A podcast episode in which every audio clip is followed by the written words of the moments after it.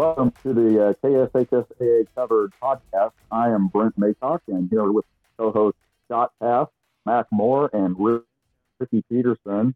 And this is the first of uh, a new show that we're planning on doing on a bi-weekly basis, where we break down high school athletics and activities from across the state of Kansas. And uh, this is our maiden voyage, and we're here to fill you with some knowledge that we have from uh, from the season so far. And what a busy season it's been!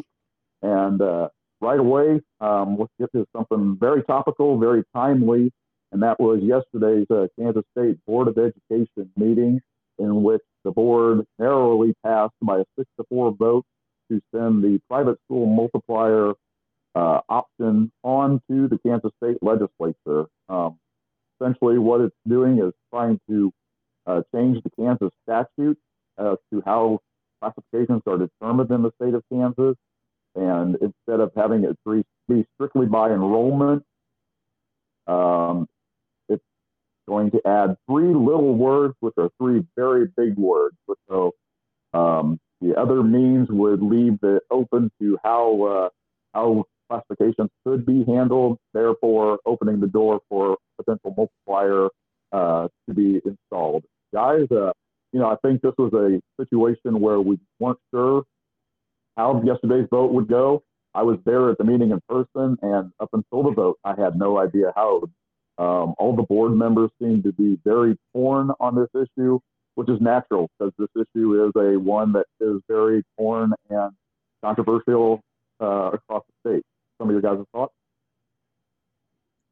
Yeah, no, I was I was really surprised. Not had no had no idea like you which way the, the vote was going to go. Having watched the meeting online and and uh, you, you could just kind of see the wheels spinning with those with the with the board. They were talking through things and and uh, you know trying to to rationalize you know what what their decision would be. And I think it's uh, you know you heard some good points and, and you heard from, from different board members. I, I remember Ben Jones uh, talking about how he was a hard no on this topic until he heard Bill Faflick's presentation uh, a month ago uh, about and, and realize where the competitive equity or inequities are uh, in some of this. And uh, so I, I, think, you know, it was kind of the, all those board members were working through, and I, I, think it ultimately did come down to those those those three little words, and that's, um, you know, this issue is something that really has to be analyzed from a, a ground level, which is is the school uh, that you're involved with uh, maybe the roof level, which is is the league that you're involved with and the teams that you play, and then the, the thirty thousand foot view, which is, uh, you know, w- without this without this legislation, without KSHSAA having the ability to um, to adjust classifications, which Kansas law prohibits that right now. It's it's solely based on on uh, uh enrollment figures. Um, you know, and that that is the kind of the whole thing. Like you said, Brent, that that thirty thousand foot view is um, you know, if, if, if there is going to be change, it has to come from the state legislature. Um, you know, when they meet, when they're in their session um, early next year, and, and so I think I think the board realized the the effort that KSHSAA has put into this proposal, and uh, at the end, at the at the very end, they decided KSHSAA's put some deep thought into this. Let's let's pass it on to the legislature, and then you know that's a different set of you know different set of politicians that'll be looking at this now, but. Uh, um, at least that step is made now and, and kind of opens yeah, things I, I agree with Scott. That was, yeah. I was just gonna say I agree with Scott. That, I mean, that was the big first step, and I think that was kind of lost on somebody. You know, you, to do anything, you got to get past that hurdle of of changing the statute to, to use uh, means other, you know, enrollment and other means. And I think that obviously that was a huge first step. And I you know, I have no idea what the legislature this legislature does, but hopefully they put a lot of thought into it, like the Board of Education seem to do, and we'll just have to see what happens next. Yeah, I think this is something that you know we've seen talked about for a very long time. I think when you look at the numbers for private schools winning championships, it it's something that is so stark, it it becomes very clear that there needs to be a step to even out the playing field a bit and even comparing the numbers to say across the state line in Missouri, uh, you know, they're winning the same number of uh, state championships as those private schools, but less of them in Kansas doing so. So it's an even bigger impact on that overall to- total. And you know, there's no one perfect way to do it, but seeing the the previous steps, the previous ways they tried to put in uh, a rule change, uh, finding things that were the three core aspects: the championship success, the economic side, and then the geography. It made it very simple and very easy to kind of pinpoint the ones we kind of uh, the eye test tells us the the Kapauns, the Bishop Mieges, the St. Thomas Aquinas, where those state championships were really a, a big reason that you would see those uh, stark numbers. And this is definitely something that can can help move that forward pretty quickly. Hopefully, uh, when sent to the Kansas legislature, uh, they keep it looking the way that it does and don't get too squirrely uh, if they uh, start trying to make little changes to it. Because simple as this one is, it solves the problem pretty well, I think.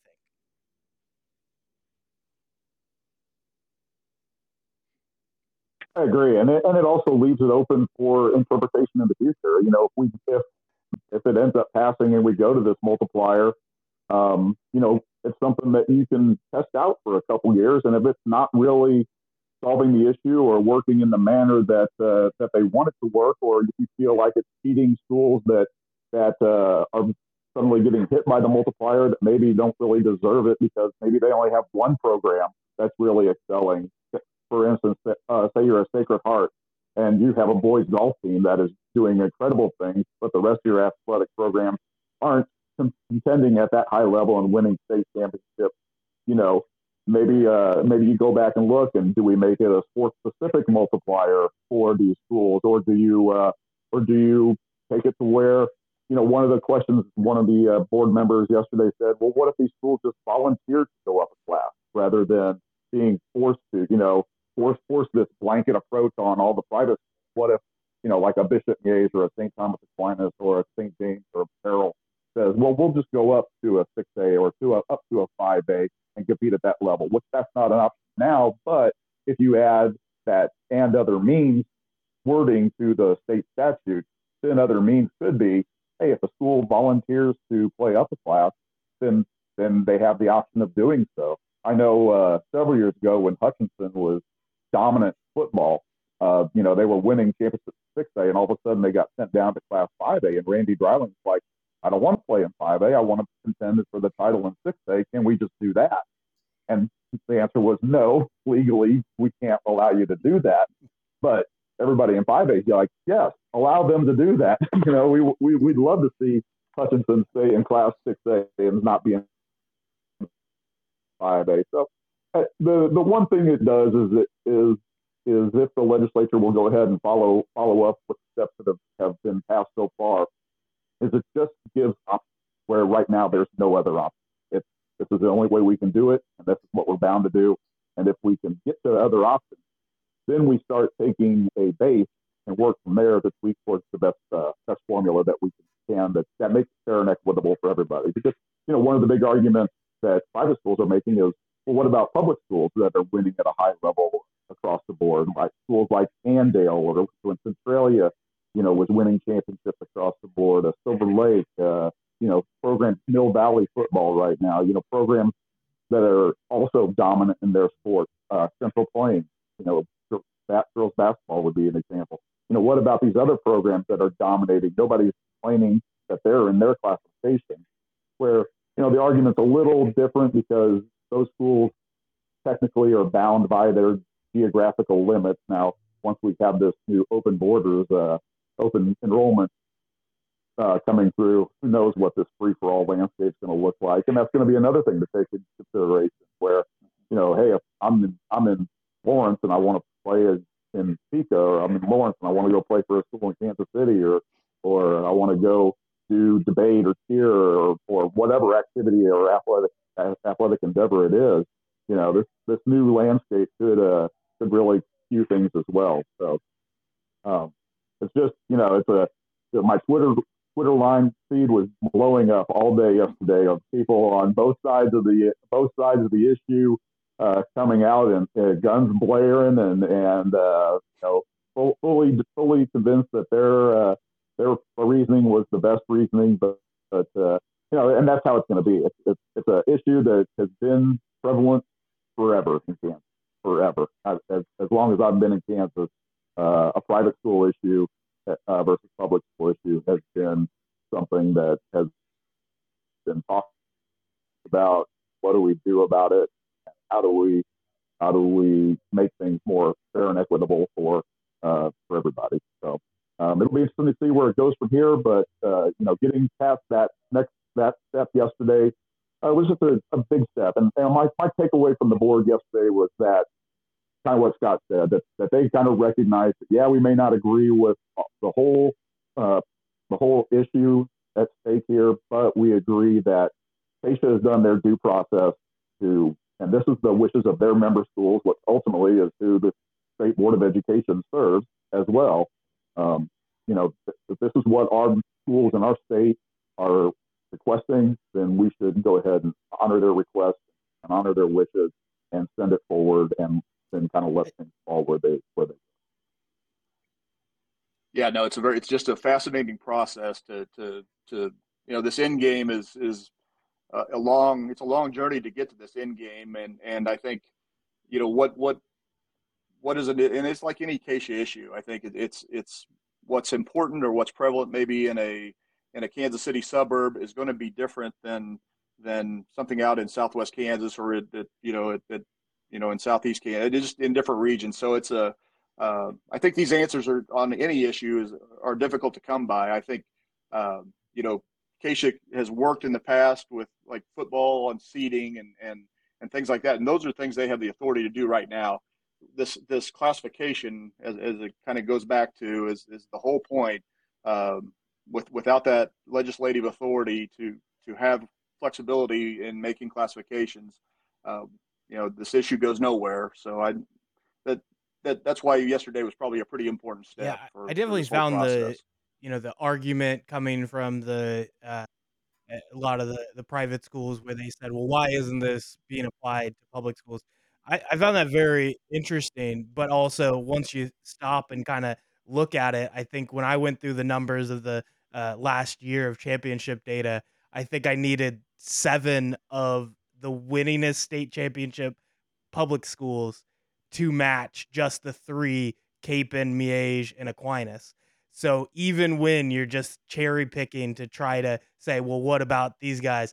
It, it's it's crazy how stark those numbers are when looking at the how much these private schools uh, win. And then I think the next you know good argument that they often come up with is, well, we've seen this in other states where they've done this, and it doesn't change the numbers you move these schools up and they keep winning at the same rate, which I would kind of agree. It's, you know, okay, we're not solving that problem, but I think it's not about solving the numbers necessarily.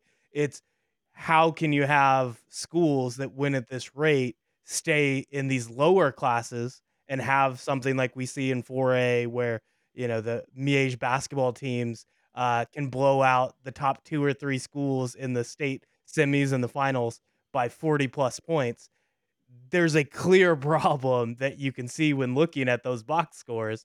And even just getting those schools moved up a class, and if they keep winning at the same rate, I don't think that's a loss for a rule like this. I think you're getting closer to getting those schools to face the competition that matches uh, how good they can be, despite the fact that the enrollment numbers, uh, it just you put up against another school with similar enrollment, they have more of the resources to field these better teams. And, you know, it, eh, that's the thing I think down the road we might end up hearing that from people. And, you know, I, I would just say to them, be careful.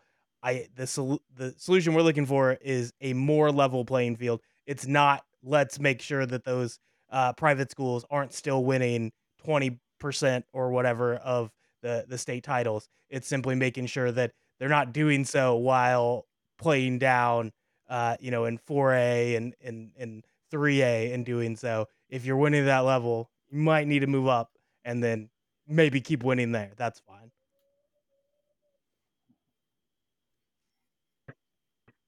Well, point, point to that is that Wichita Collegiate Tennis has bounced back and forth between 4A and 3A uh, over the last decade. You know, they they spent almost half and half. It's been kind of a almost a, a full split, and they've won titles in 4A. They've won titles in 3A.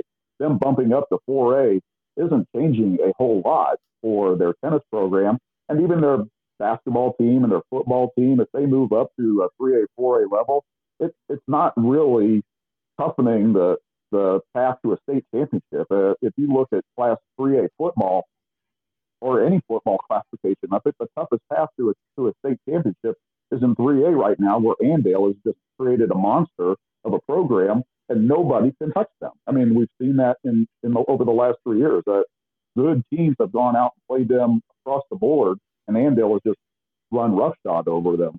So, um, you know, for some of these schools, Bishop Miege won a lot of the state titles that it has in its in its history at the Class 5A level. Them moving up to Class 5A isn't going to change a whole lot. It just puts them against more schools that are more like them in terms of more schools from uh, metropolitan type areas that have greater access to athletes as a whole. So, um, you know, your private schools in Beloit, your private schools in Hutchinson, in Hays, I mean, they're going to draw in kids, but they don't have, you know, hundreds of thousands of kids to draw from or millions of, you know, that, those type of numbers to draw from. Whereas your your metropolitan private schools have seemingly an infinite number of potential kids that they can draw from to get their athletes. And then it's people wanting to go to those schools, wanting to send their kids to those schools, making that choice to send my kids to the private school. But at the same time, there's just a bigger pool to fish from. And it's a lot easier to catch fish when there's thousands of fish out there rather than there's, there's 20 in this in this big old pond. You got to find them. Yeah, and that's the thing with the, with the multiplier proposal is that if you are if you are looking at at bumping up a classification, that means there there's some good times at your school going on right now. I mean, you're you're winning some championships. You're you're you're putting some trophies in the trophy case. Now, is it are all those situations equitable? Like like the Sacred Heart uh, example that you mentioned, where it's all coming in golf. No, that's you know it, it is a little different, but but uh, you know any of these schools, if this proposal does pass, um, I, I, guess my my end of the day feeling is is it's because you're having a certain level of success and and uh, you know that's maybe maybe that's the, the future well, price most, of success. Most of these, I'm not sure. I was just gonna say most of these schools play up and play up a class and, and competition all season long anyways i mean they're used to they're used to getting tough tests i mean this was just kind of even the playing field for state competitions a little bit but and i think it's important to know that you can only go up one class one classification and like brent mentioned uh, you know most of these schools like miege has been 5a you know it, they're you most of the schools affected at, at some point probably played up a, up a higher uh, classification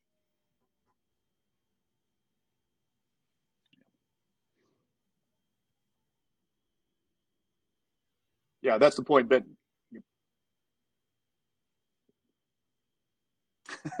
well, I was just going to say that was a, that was one of the points that, that Ben Jones was making yesterday when he when he was discussing things was was that you know with Kapaun and Carroll they're playing in a six a predominantly six A league with with uh, you know Miege and the EKL they're seeing those those those four they're five A and six A schools. So it's um, you know that part of it for the for the private schools that move up majority of them have been competing for years and years against schools, uh, you know, that that are above them in classification, and and uh, so I don't know that that, that is going to be the huge, like you said, the huge uh, change that um, where where it will affect is is maybe let's say in the Wichita City League where where you've got uh, you know Wichita North and and other six A schools like West and and Southeast, they play Carroll and, and during the regular season.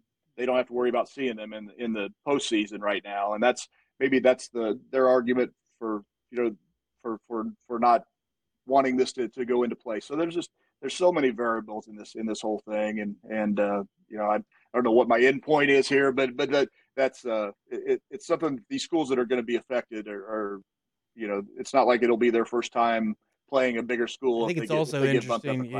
Brent had mentioned the the idea of uh, it being different for uh, private schools that are in the metro versus those that are out in a more rural area, and that's kind of the beauty of what they did with this specific multiplier is it doesn't take into effect these other uh, aspects. If you you know are not in the metro, you don't get hit with the geography part of the multiplier.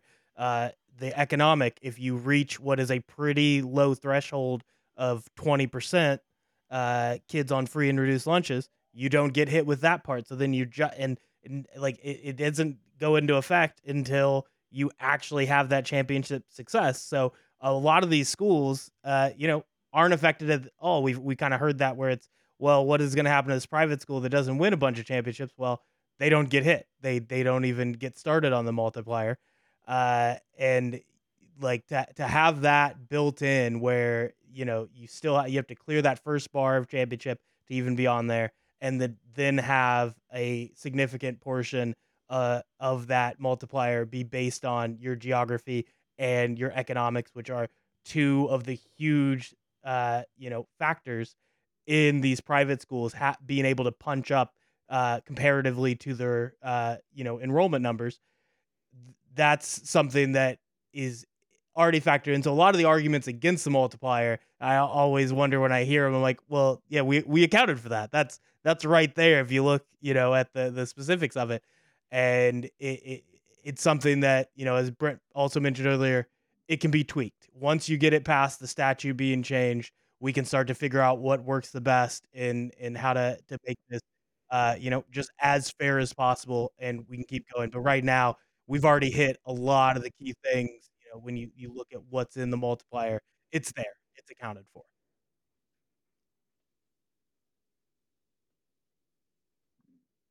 Absolutely, and you know, people that argue maybe maybe public schools schools should face the multiplier as well.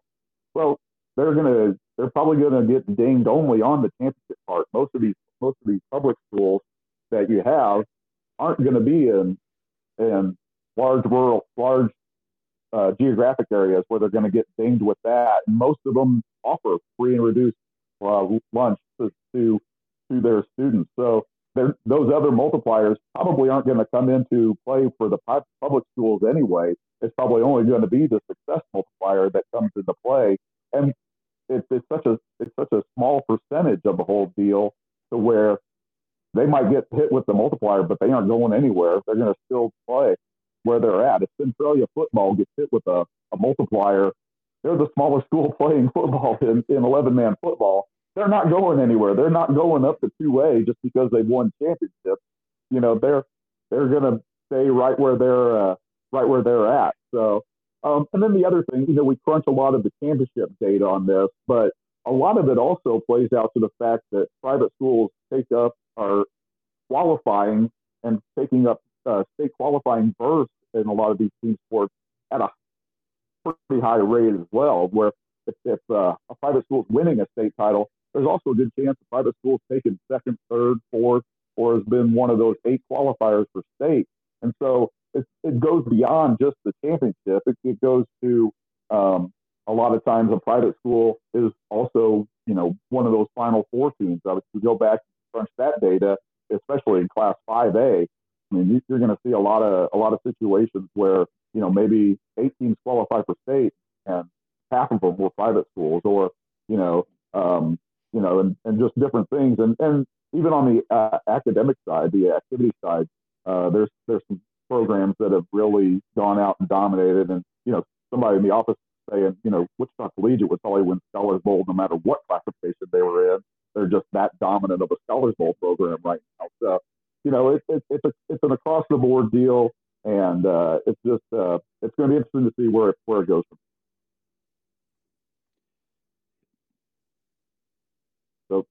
um, so with that, let's uh, turn our uh, turn our attention to the sports that we're actually covering on the field now, and uh, you know. Tomorrow night, uh, week three of the football season is already here. So, you know, already a third of the way through through the through the season for most for most teams. You know, most teams only play nine games, and here we are uh, to week three, so they'll be one third of the way. And uh, you know, it's been a it's been an interesting year so far. Um, I'll go ahead and start with uh, with Scott. Uh, what's the biggest surprise for you so far? What you've seen this season?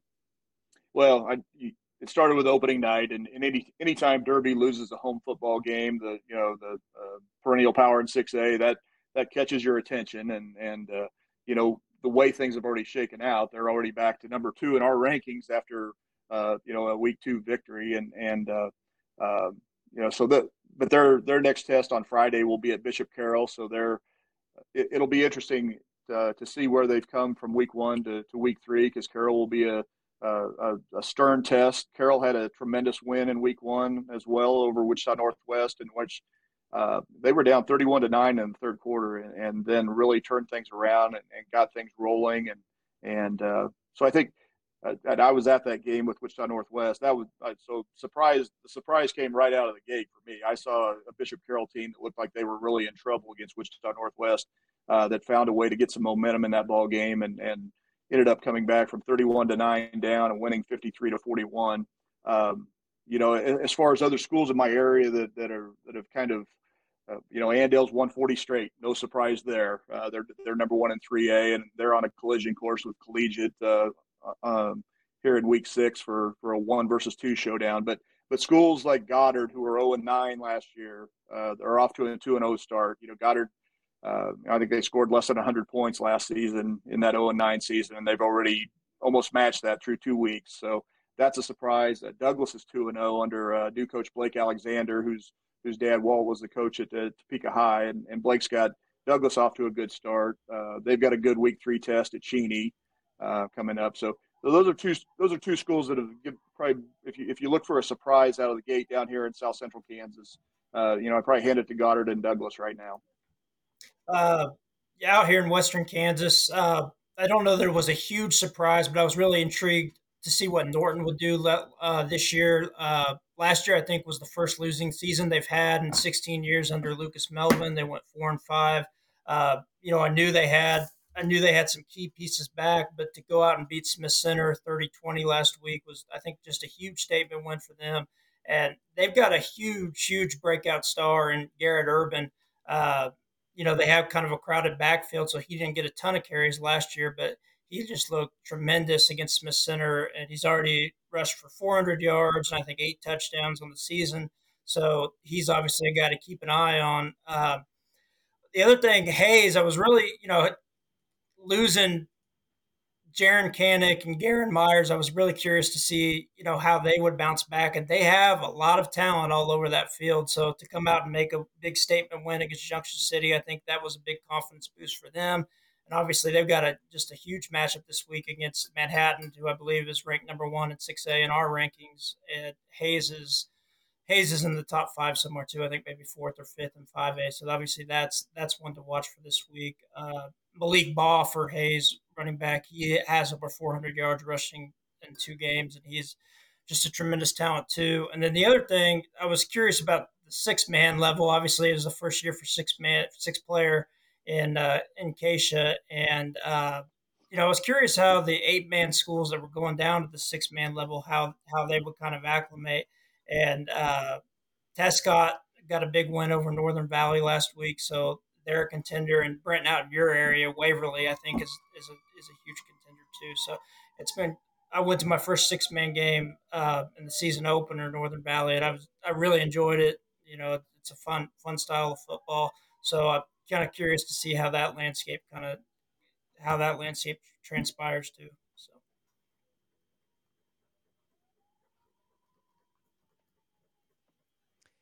Yeah, I think for me, uh, Blue Valley uh, coming in and, and getting those uh, you know, two wins in the first two weeks. That was a team uh, that I, I thought would uh, have a little bit of a you know rebuilding period there as uh, they graduated Grayson Holbert, uh, you know, from the quarterback position. Uh, Michael Solomon as a thousand yard rusher. you know, Holbert also a thousand yard rusher. So those two were such a huge factor in Blue Valley's offense last year. and then you know Andre Davis was their uh, top receiver, but uh, Sterling Lockett graduated, so that was their second guy. Uh, I thought it, it would take a, a, a, little while, and uh, you know, uh, instead, uh, John Price at running back has been on fire through those first two weeks. 356 yards rushing and four rushing touchdowns for him. Trevor Brush has stepped in at quarterback, and you know, he's he's thrown four interceptions that he, he you know I, I, bet he wants a, a few of those back uh, but has been able to to sling the ball around enough to to Andre Davis, uh, who has just uh, you know been so good for them early in the year. Uh, three touchdowns already and 229 uh, yards receiving. Uh, they're going to have a tough test going up against Blue Valley Northwest this week, who they had lost to Aquinas. So going if they can get that victory over Blue Valley Northwest, puts Blue Valley in a, a, great position and one that I thought it would I thought it would take a little while. They got that rolling uh, pretty fast, and then uh, going down the the list, uh, Shawnee Mission North is one that two and zero, oh, uh, kind of coming out of nowhere. We'll see, uh, you know, if that's for real as they have to host uh, Olathe North tonight, Thursday game. So those are definitely two big matchups this week that I'll keep my eyes on and and you know, eh, I don't think it'll uh, hurt Blue Valley in my eyes if they aren't able to get a, a win over the Huskies. And then uh, Shawnee Mission North, I wouldn't hold it against them if they lose the Olathe North because, God, that team is fast and really good. But uh, it'll be interesting to see how they match up with those two uh, top 6A contenders.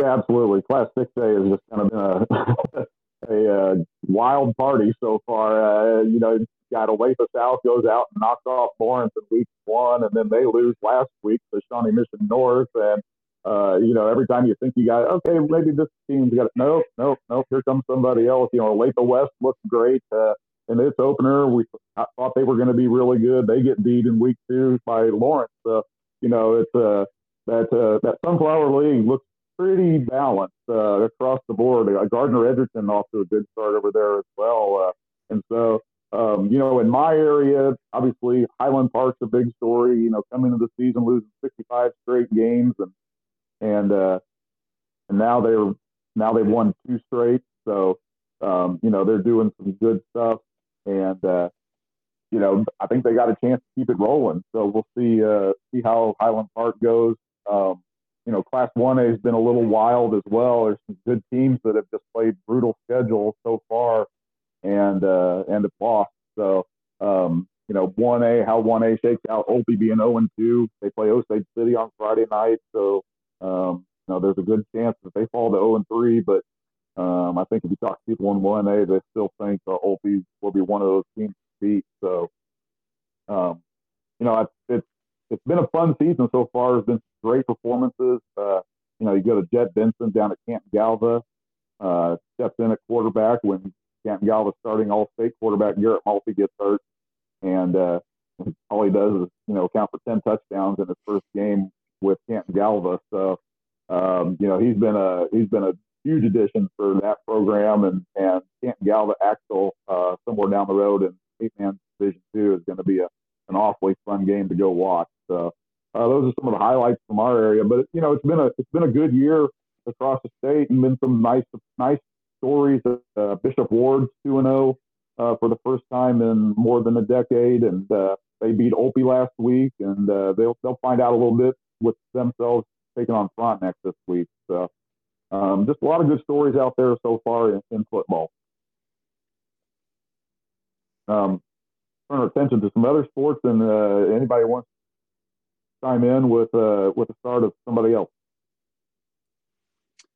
Yeah, I'll jump in, Brent. Uh, just down here in South Central Kansas, I think uh, with, with, the start with cross country. I think one of the stories here right out of the gate is uh, Salina Central's sensational sophomore uh, runner Caitlin Roop for the girls' side. Uh, you know, Caitlin, because of a school district policy, couldn't compete in cross country or had to choose between cross country and tennis last last fall, and she chose tennis. She's played tennis since she was a, uh, you know, about five years old, and and uh, she got seventh in, in at state in singles, and uh, you know, this year as a sophomore, she's able to do both, and and so she starts her cross country career this fall uh, on the heels of winning the the 5A 1600 and 3200 titles at the state track meet. So you, you knew there was going to be a pretty good addition to the to the uh, Mustangs program, and and all Caitlin did out of the gate uh, was was run 17 minutes and 45 seconds in her first 5K, and, and uh, set the set the state standard for for the early season, and and uh, caught up with Caitlin last last week at, during during her second run at Hesston, and and so make sure you check out that feature at uh, kshsaacovered.com. Had a little talk with Caitlin, and and uh, just an out, outstanding kid who's who's doing doing good things in two sports for Salina Central. Um, you know, I think in other sports, uh, well, also in cross country, as far as the, couple boys programs down here that are off to good starts, uh, are the Trinities. Hutchinson Trinity uh, is number one in two A, and and Wichita Trinity with Clay Shively is is number one in three A. So those are those are two teams to watch down here and on the on the cross country side. Uh, you know, with volleyball, I think there's you know no surprise that Andale, after winning, uh, you know, finally breaking through, winning a state championship last year, they're they've got outstanding talent uh, back this year, led by senior Mackenzie Fairchild.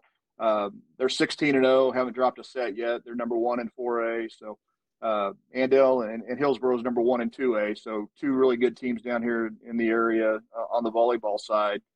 Uh, individually, uh, you know, I'm just uh, I'll switch to girls golf and and uh, Kapaun Mount Carmel sophomore Meg Tilma has has been the early story down here. She shot a nine under par round in her first tournament, nine under par.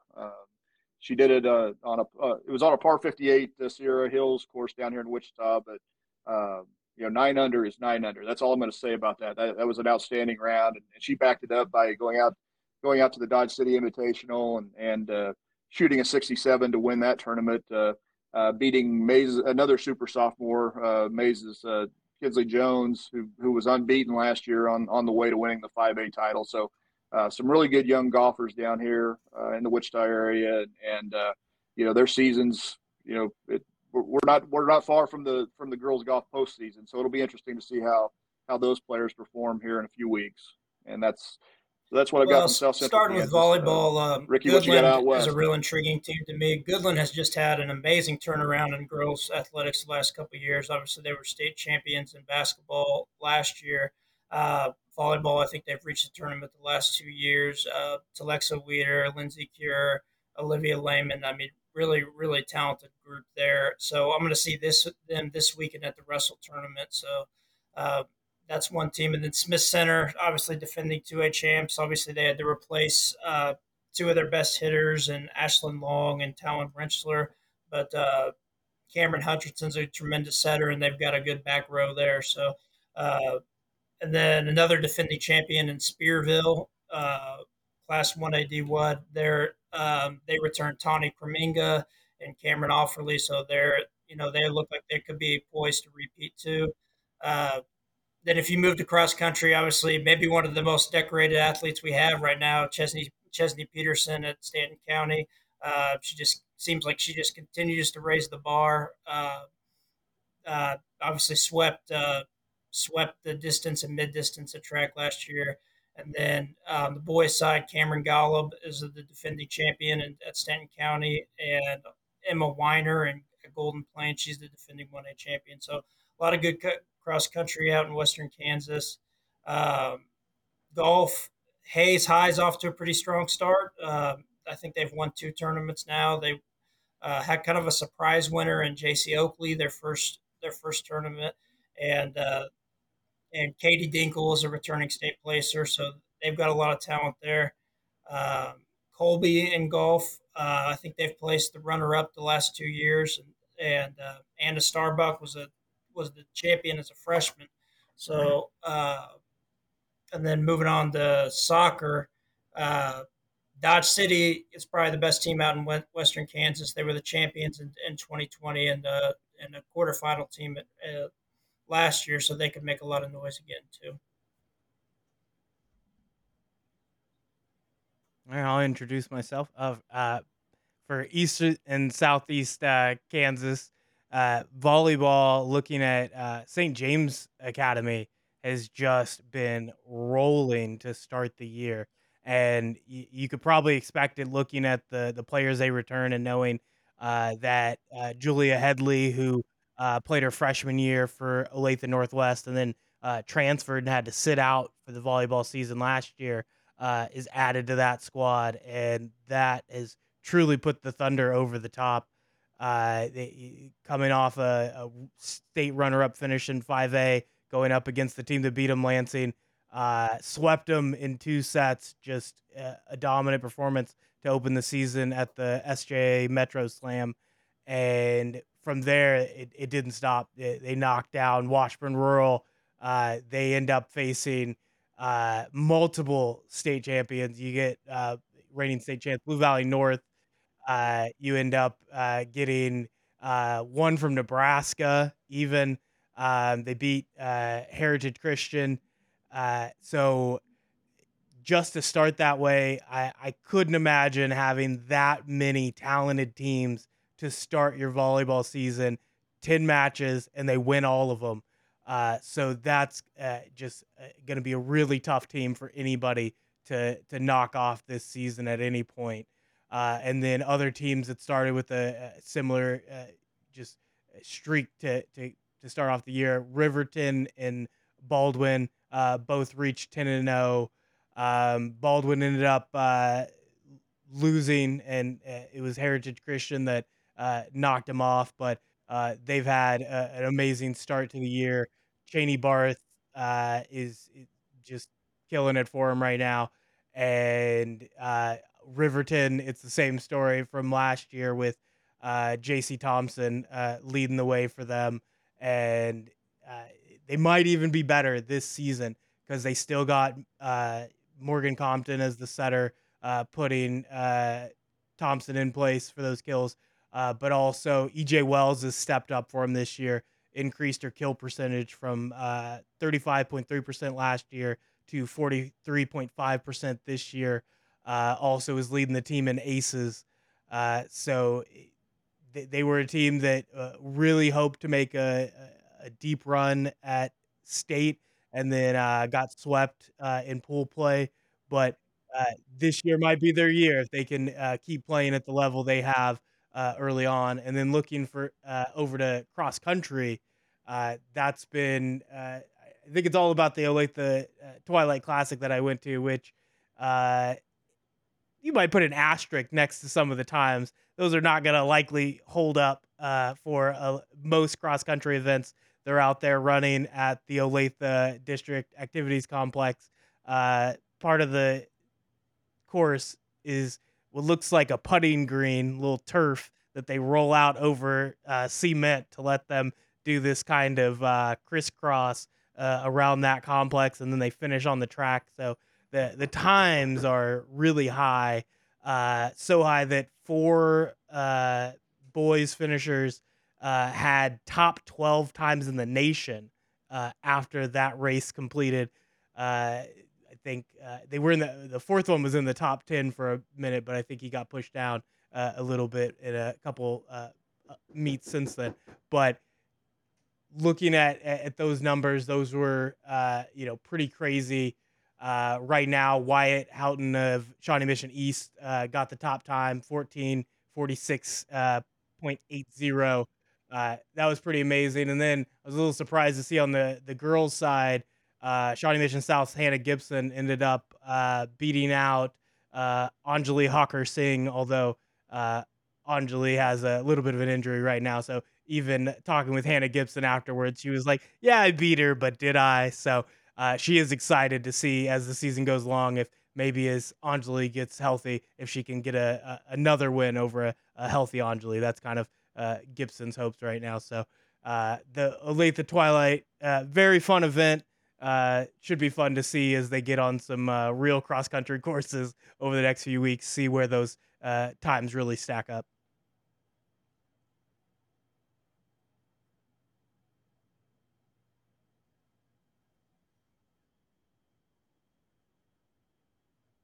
Uh, and here in uh, kind of central Kansas, uh, as far as cross country, one of the biggest surprises is uh, has been led by a freshman this year, uh, Ryan Miller is her name, and she just won the Joe Schrag Invitational last week. Has been kind of been out leading a team that was already uh, a really good team coming back from last year uh, with uh, Bethany Drews, who was last year's 5A uh, champion in the 800, and then Hannah Becker, who's a basketball star, Stella Appleham, uh, girls like that. So um, for Ryan Miller to step in as a freshman and kind of kind of jump up and lead the team, uh, Seaman be one of those teams that really goes out and challenges for a for a state this year. Uh, I think they're they're really strong, got got a lot of depth, and so they're uh, they're a team that's going to be in the hunt. And then on the boys' side in Topeka, uh, Topeka West Lenny from the road is back. He missed all last season with a broken ankle suffered during uh, during uh, his off-season uh, club soccer, and missed last year and, and was a high placer as a sophomore. So he's back as a senior. Still plays soccer too, so he does cross country and soccer. But he's gone out and had a tremendous start to the season. So uh, it's uh, good to see him get back and running. Um, you know, we had the big Wamego Invitational uh, last weekend, and uh, the weather conditions were awful for it. A lot of rain that hit. The, you know, spending the football game in Manhattan that day uh, for Kansas State, but uh, Clearwater's Haley Trotter went out and won the um, in the 4A race and the two one in the 3A and under race.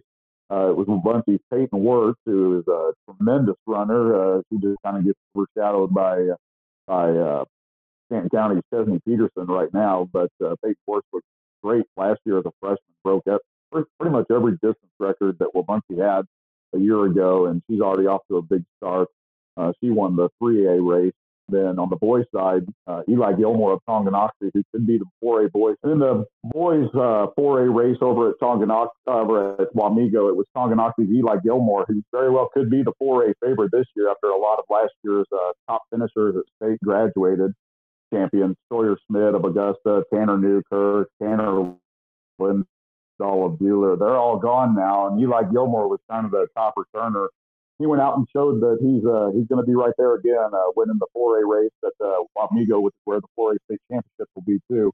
Uh, beat Southeast Saline's Damian Jackson by about 13 seconds for the title. So he's going to be uh, somebody to contend with in the uh, in the 4A landscape, and then in the 3 to 1A boys race, uh, you know, it another good race, and it was uh, Silas Miller of Marysville who is going to be an individual contender for the 3A title later this fall too uh, he went out and, and won by about 17 seconds over a couple Ell-Saline kids. So uh, Wamego Invitation is always a good, always a good test for these uh, for these kids.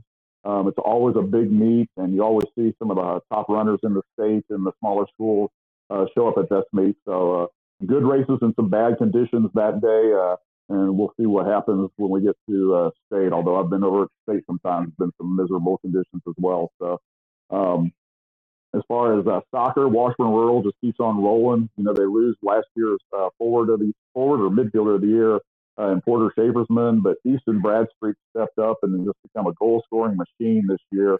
Um, already had several multiple goal games, a couple four goal games, so he's uh, he's keeping rural clicking right along. Uh, you know, they they were uh, runner up last year, lost one. Uh, it was overtime goal in the state championship game, and uh, they're looking to get back to kind of finish the deal this year. Uh, right now, Washburn Rural really playing uh, some good soccer from our area. Uh, golf wise, Wamego was girls state champion last year, and and you wondered how they're going to come back this year. Well, they're doing great. Uh, they've already set a school record for scoring at a tournament this year, and they've been led um, a lot by a freshman this year. So they've got a freshman girl, Addison Douglas, come in and really um, given them just another strong person at the top of their lineup to go with uh, Ashton Pearson and Kirby McHugh, two three-time state places for them. So Wamego doesn't look like they're going to be uh, be uh, relinquishing their crown. Uh, you know, them and Winfield have had some great battles last year. Uh, there was one stroke that separated for the state title last year, and and if you just go by the top four scores, Winfield won, but you go by the scores of each day of state. And Wamego had girls, one girl that, that did well the one day, one girl that did well the second day, and and they were able to edge Winfield out. So, um, you know, their golf team's off to a great start. Emporia is off to a great start this year. Uh, they got uh, three sisters, two twins, Olivia and Avery Eckert, and their youngest sister is a freshman this year, Elise, has joined in. And they've uh, they've gone out and in two meets have set school team scoring records in two meets so far this year. So they're going to be a team that's going to be uh, be worth keeping an eye on. Do they have enough to challenge the Kapauns of the world? I don't know that they have that. Nobody has a Meg Tilma, so um, you know, it, it, but I think they have a chance to go out and do some really good things as the season goes along. So Emporia off to a really good start, and also in 5A, Seaman's lowest beater has gone out and won two tournaments and shot a 69 at her last tournament. So she's capable of going low and and being one of those people that uh, if she goes to put together two days at state, uh, she's going to make Meg Tilma and Kinsley Jones and those people uh, really earn their state title. So um, tennis, it's the usual suspects. You know, Manhattan, Jillian Harkin, state champion last year, off to a great start again this year. Um, and, and then uh, Hayden Ainsley Zulueta made a big uh, early statement this year, winning the Wichita Collegiate Tournament of Champions. And she beat uh, Wichita Trinity's Isabella Sebitz in, in the semifinal and then beat Collegiate's Emma Mantovani um, in the championship. Both those girls have won state championships uh, in the past two years. Uh, and Ainsley was a 4A champion last year, and Mantovani a 3A champion.